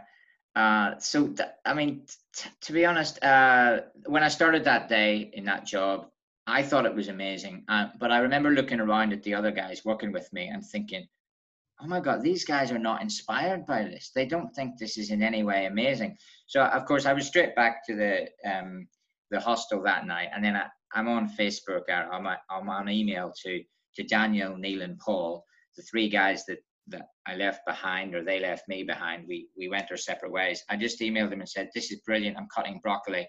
I'm going to do that for the next uh, three three or four months, and then I'm going to go to Antarctica." And they're looking at me going, "Whoa!" And so what I did was, um, I did every single broccoli farm that I could. That anytime a farmer called me on that thirty dollar phone, which is a bargain now, because I was I was getting nineteen dollars an hour. So okay, this is even funnier. The, you know, the phone cost me thirty dollars, and the uh, the top up cost ten dollars. That's forty dollars. After two hours and ten minutes, I'd broken even. So I'd I'd made my money, and that was that was at nine a.m. on the first day. After that, I made thousands of dollars cutting broccoli, thousands, and that was enough for me to go to uh, to go to Antarctica. That that broccoli farming job paid for my trip to Antarctica. It's as simple as that. Now, before we get to what you experienced in Antarctica, what that was like, I want to go back to that moment on the the beach in Tasmania as you guys are sitting there and looking out. You spoke this into existence. That's another thing that you know I, I- think of. Um, you know, if you if you talk about it, if you if you publish it, uh, you're helping to make that happen. You spoke it into existence that night, and and lo and behold, it all came together. Yeah, and I think the other three guys, they didn't mention it, you see, so they didn't have the same dream as me. You know, that was my dream. I'll, I'll go there, you know. Oh, there's Antarctica, I'll go there. You know, it's it's a joke, but actually, no. In fact, it was only seven or eight months after that that I actually was there. So I, I did it within, with I did it within, I you know, if if yeah, it was eight months, something like that, and it was that quick. And so, what was Antarctica like? Um, so if anyone's been to Antarctica, the fascinating, the most fascinating thing is that you're far away from the business world, if you like. There's no commercial stuff, so there's no adverts, there's no skyscrapers, there's no, you know, uh, restaurants or or well, there's there's a bar actually. Um, that's another story. There's a museum and there's a bar, but um, you know, the normal life. If I say normal, you know, for just say someone living in Kenya. So their normal life is they've got food from a market, they got somewhere to sleep, they got a bit of good music and culture, they love it. They've got a great life. But in Antarctica, forget about that. The Antarctican culture, if you like, is penguins, it's snow, it's it's ice cold winters, and it's basically um, it's nature. I think, yeah, it, nature lovers would would love to go to Antarctica because it's a wilderness. And again, I was backpacking. Stick your backpack on. So I got a boat there from Argentina, obviously on a boat. Then put your backpack on and just go walking through the snow. That's it. You're in Antarctica. Where did you stay in Antarctica, and how long were you there? Yeah, I so I stayed on the boat. So this was the thing. It was very interesting actually because I I booked a tour, and the tour was 13 days, but that was a special offer. I I was very lucky. It was meant to be 11 days, but the, I if the first I think it was the first 10 people that booked it got 13 days. So I had a cabin on the boat, but they had promised that we would spend one night sleeping, you know, on the land in Antarctica. And that day, when we were in Antarctica, the captain had announced, Oh, of course, at the start of the trip, we told you that Mother Nature is in control here. We can't control what's happened. And we were stranded off the coast of Petermann Island or somewhere, or Pleneau. It was some part of the Antarctic Peninsula the boat had got stranded, and there was a lonely little iceberg with a with a seal or a sea lion just just floating there. And we stopped the boat, and the the captain announced, "Right, guys, we're not landing in Antarctica today. Um, we're going to have to, to turn around." And that that was the night we were supposed to sleep on the the land. So I visited Antarctica nine times, I think, uh, stepping on land, but I didn't sleep on the land. So I guess the the longest trip, uh, the longest time on land would have been like four or five hours or something. I, I don't remember exactly, but you get off the boat, you walk around Antarctica, you slide down the hills with the penguins, uh, you take photos, you you pick up that snow and put it all over you. Um, and you're amazed by by the the lack of um, pollution, etc. It's very uh, natural, and it's it's very pure the air there. Have you ever read Endurance about Shackleton's journey to Antarctica?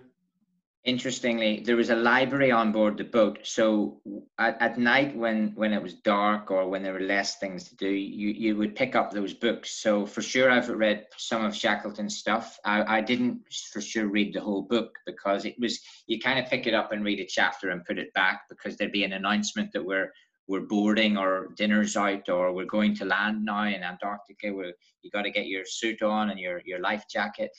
So I did read about you know those guys um, that you know a hundred years before I did, they were real. When you talk about endurance, yeah, those were the they were the hard guys. Those were you know. Yeah, they got they got trapped on the ice. The ship got icebound, and they were out there. It was during World War One, so nobody nobody had the resources or time to send a, a search crew out for them they were stuck out there and on their own for a couple of years before they made it back and it's just an incredible story i've talked about it on the on the podcast before but just uh, uh, as you were talking about antarctica and yeah that that's extreme yeah it's extreme and you know you have to survive on whatever you've got water and and biscuits you know like whatever food you have you have to survive on it i was lucky that i was on a guided like a guided boat tour where unless the boat sinks, okay, if the boat had sank, yeah, we would have had no food, but we had food, we had drink, you know, I even had my laptop, you know, so I could write. nice. Hey, spoiler alert, the sled dogs didn't make it back.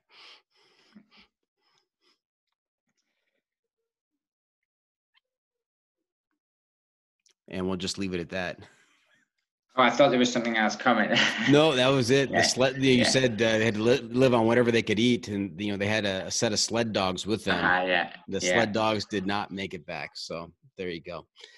All right. Hey, we're going to take one more quick break, and when we come back, we're going to hear about the story of Lock In Lee. So you don't want to miss that. Stay tuned.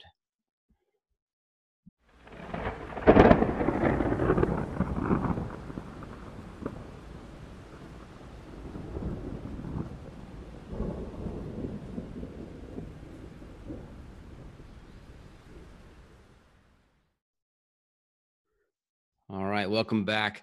One of the other stories that uh, kind of took me down a rabbit hole on your your blog, don'tstopliving.net, was the the page pages devoted to Lock In Lee. Why don't you take us take us through uh, who Lock In Lee is and and you know what uh, what the stories are all about there? Well, okay. So Lock In Lee, obviously, it's a person. Um, now, I, you know, I, I didn't kind of expect people to get nicknames or become almost like a celebrity by default. But, um, but Lock In Lee, not only is it a great nickname, but I didn't even realize it was a good nickname or what would happen when I met Lock In Lee. So this is in the book, by the way, Backpacking Centurion Volume One. Um, Don't look back in Bangor. There's a full chapter on Lock In Lee, and the third volume also has a chapter on it. But here, speaking it on the podcast for the first time, I'm going to just go through a little bit about what Lock In Lee actually is. So, I was at university, and um, whether you like Big Brother or not, um, do you watch Big Brother, Doc? Do you watch that? I've I've watched um, most of the seasons of the American version. Yes. So it, I mean, it was big in the UK about 20 years ago or so, something like that. Um, and so it was 2003. I was at university and um, there was an advert, you know, saying, look, we're doing a university Big Brother. So you, you can, you can apply to be on it. And as soon as I saw that, I said, I need to be on that. I, I just want, I don't know what it is, but I want to be on it. But it wasn't called Big Brother because Big Brother had some type of copyright in the UK. They wanted to give it a different name. So they called it The Lock In. Right. So it was called The Lock In. In other yeah. words, you walk into your room, they turn the key, they close the door, you're locked in. So, you know, I told my flatmates at the time, I said, I'm going to apply to be on this, The Lock In. And they're sort of looking at me as if, you know, you know, the same way Daniel, Paul, and Neil did, it's as if, yeah, big deal, do it if you want. But we don't think you'll get into that because they they choose people to go in there. So I did all these auditions. It went through like three rounds or something, um, and I I did a campaign to vote for me. So if you vote for me, I'll get in. Um, so through through all of that, long story short, I got in to the lock-in. So I was one of the. Uh, there were ten contestants, but six of us were locked in there uh, you know, for it was only for three days actually. I make it sound like it was like months, but it was. It, I've I've done longer lock-ins than that, but I mean this was three days. University experiment in England at the time where Facebook didn't exist. So this is 2003, 2004. Facebook didn't exist. Um, there wasn't, uh, you know, smartphones weren't really out. It was that era. Um, and you kind of just talk to people and you, you get involved in what's going on, on around you. So one of the guys in the lock-in that was with me in there was called Lee. So his name is Lee Adams. Okay, it's his it's his real name, Lee Adams. It's quite funny at the time because at the time the British Prime Minister um, was called Tony Blair, and my surname was Blair, um, and his surname was Adams, and there was a a Northern Irish minister that had been, you know, involved with uh, one of the parties, Sinn Féin. His name was Gerry Adams, so it was like Adams and Blair. You know, we, we were joking about that, but we came out from this lock-in. We'd been locked in there for three days, and they decided who's the winner. So the winner is Lee Adams. He's the winner. He won the lock-in. I was third, so I got like the bronze medal. There's no medals, but third.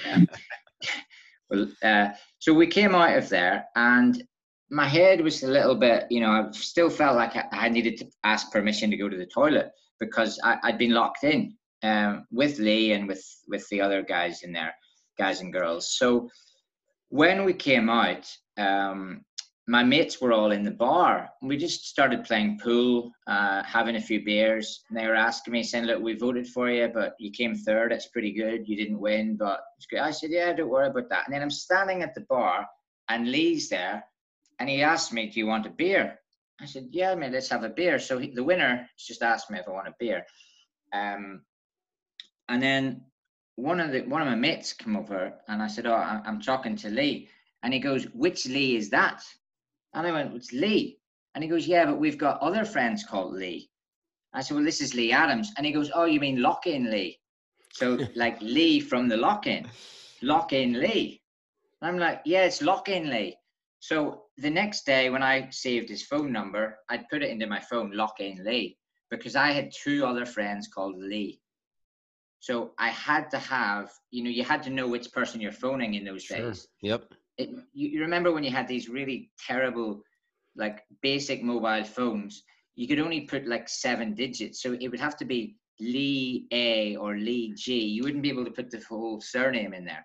So, but I think Lock-in Lee Adams was one of the first where you could actually write the whole thing. I, it must have been. So I put Lock-in Lee Adams, um, Lock-in Lee, and it started from there. Um, I need to try and cut this story short because otherwise it's going to go on too long. But because we were in that lock in together, we had this kind of crazy connection about things. One day in the lock in, we were trying to get pizza. We, we needed something really good to eat. So we asked them, Look, can you get us some pizza? We'll do some dares or some tasks, get us some pizza. So the dare was, uh, We'll give you a football quiz and you have to get the answers right to get the pizza. But they asked a question over the, the public system on the microphone or the speaker. And Lockie Lee and I looked at each other and went straight away, the answer is Nicky Barmby. We know that. Nicky Barmby. So we shouted the answers, Barmby, Barmby. And we kept shouting it until they made sure they gave us the pizza. Yeah. So we got the pizza because Nicky Barmby was the answer to the quiz question. That was it. And Nicky Barmby is a British footballer whose son, Jack Barmby, likes a bit of chicken and lives in the US and plays for Portland Timbers, I believe. Okay. Soccer team.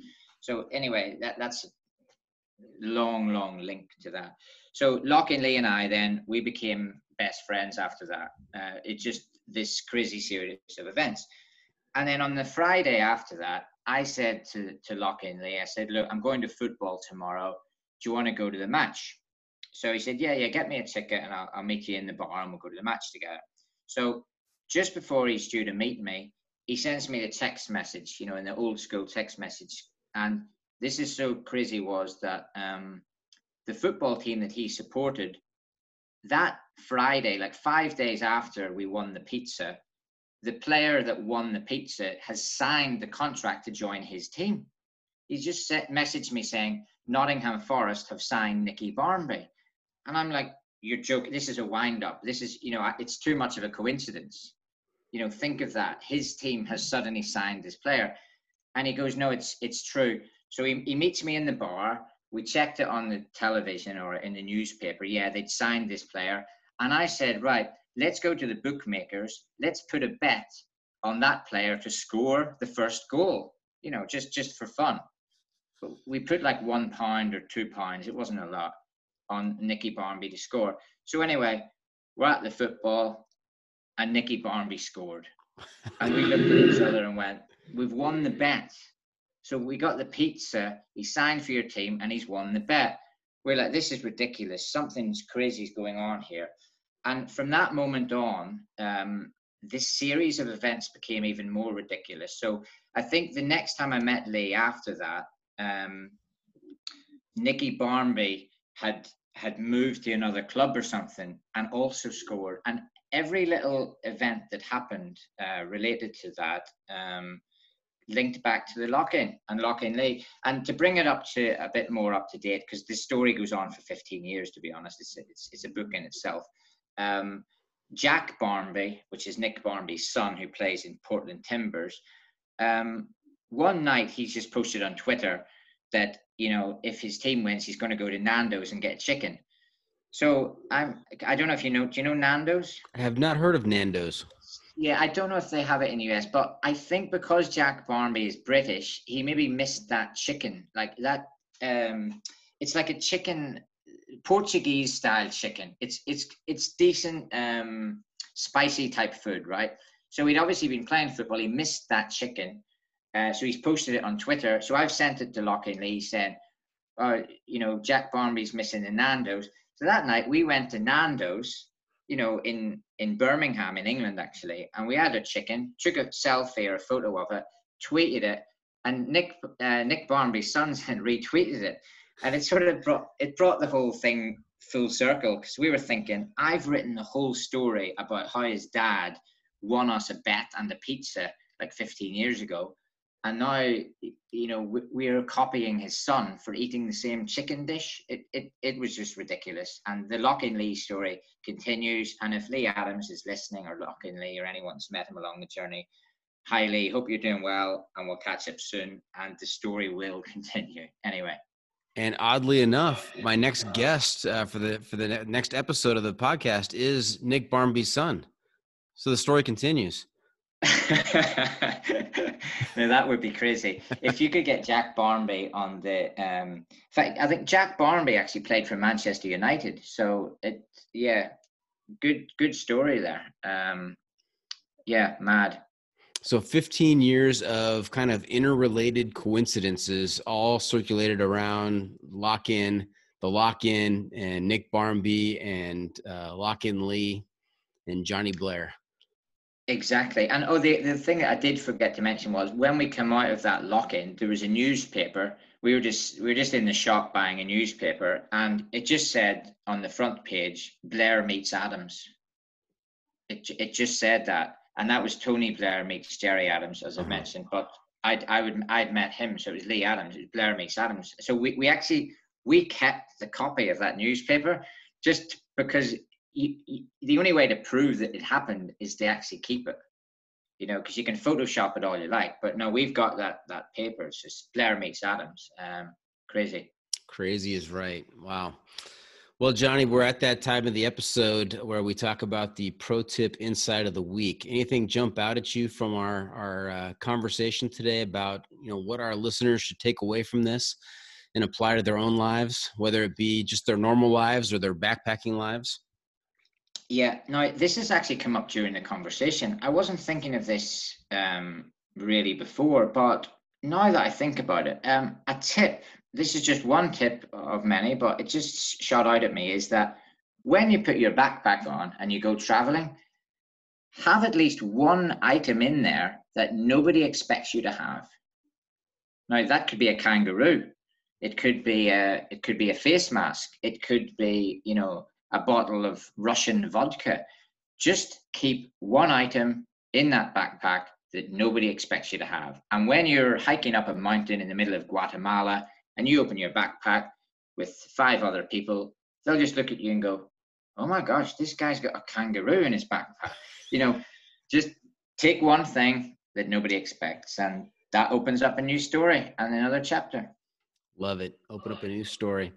I'm also going to throw out there this whole concept of speaking it into existence, uh, taking that moment that that uh, strikes you and um, reinforcing it by publishing it in some way, whether it's verbal, whether it's written, putting it out there into the universe and and making it happen for yourself. That's cool, and I can actually I can add in a Noel Gallagher quote to that. You know, Noel Gallagher, the songwriter, guitarist, singer of Oasis, is um, "Keep on chasing down that rainbow. You never know what you might find." So there's a rainbow there. Follow it. You don't know what's happening next. It's a spontaneous world. Absolutely. So there you have it. That's it. Episode 24 is in the books. I hope our listeners enjoyed our time with Jonny, and I want to thank him for joining us this week. Jonny, how can our listeners keep up with you on social media, and where can they find your book? Yep. So um, the easiest way to find me is don'tstopliving.net, which you've mentioned. It's an easy website to remember. You can also find Don't Stop Living on Facebook, Instagram, and I'm on Twitter as just Jonny Blair. Um, so I'm quite easy to find on social media. Um, obviously, I can put links, etc., and I'll I'll share this on social media so people will see it. Uh, the book can be bought from me in person in Poland. If you happen to meet me in a cafe or a bar, you can you can buy a physical copy from me or uh, from the 12th of September 2020, uh, it'll be available worldwide to buy online through you know the likes of Amazon, Barnes and Noble, bookbaby.com, uh, and my own website. So you, you can just buy it uh, on the link, and that will start the story of um, backpacking centurion from Don't Stop Living. Fantastic! I want to pre-order all all three volumes plus the dark volume. The dark one is is going it's going to be the deepest one i think. Um so yeah um so doc yeah it's been amazing to be on the show. I didn't even realize it was episode 24 it's quite a nice volume uh, the night's episode to be on. So uh thanks for getting us on the show and i look forward to catching up with the full back catalog of the the John Freakin' Muir podcast and uh and listening to all of them in in future and and uh and staying keeping in touch Thank you, Jonny. It was a great episode. Really enjoyed having you on. Uh, remember to check out the John Freakin' Muir Pod on social media as well. We're on Instagram and Twitter. And if you have comments or clips you want to share, you can send it to me at johnfreakingmuir at gmail.com. That is a wrap from the John Freakin' Muir studio. Any final thoughts, Jonny? Don't stop living. Awesome. Thank you for tuning in. And always remember the trail is the trail. It doesn't care if you want to go downhill, doesn't care if it's almost dark and you're looking for a campsite. The trail is the trail. Embrace the suck.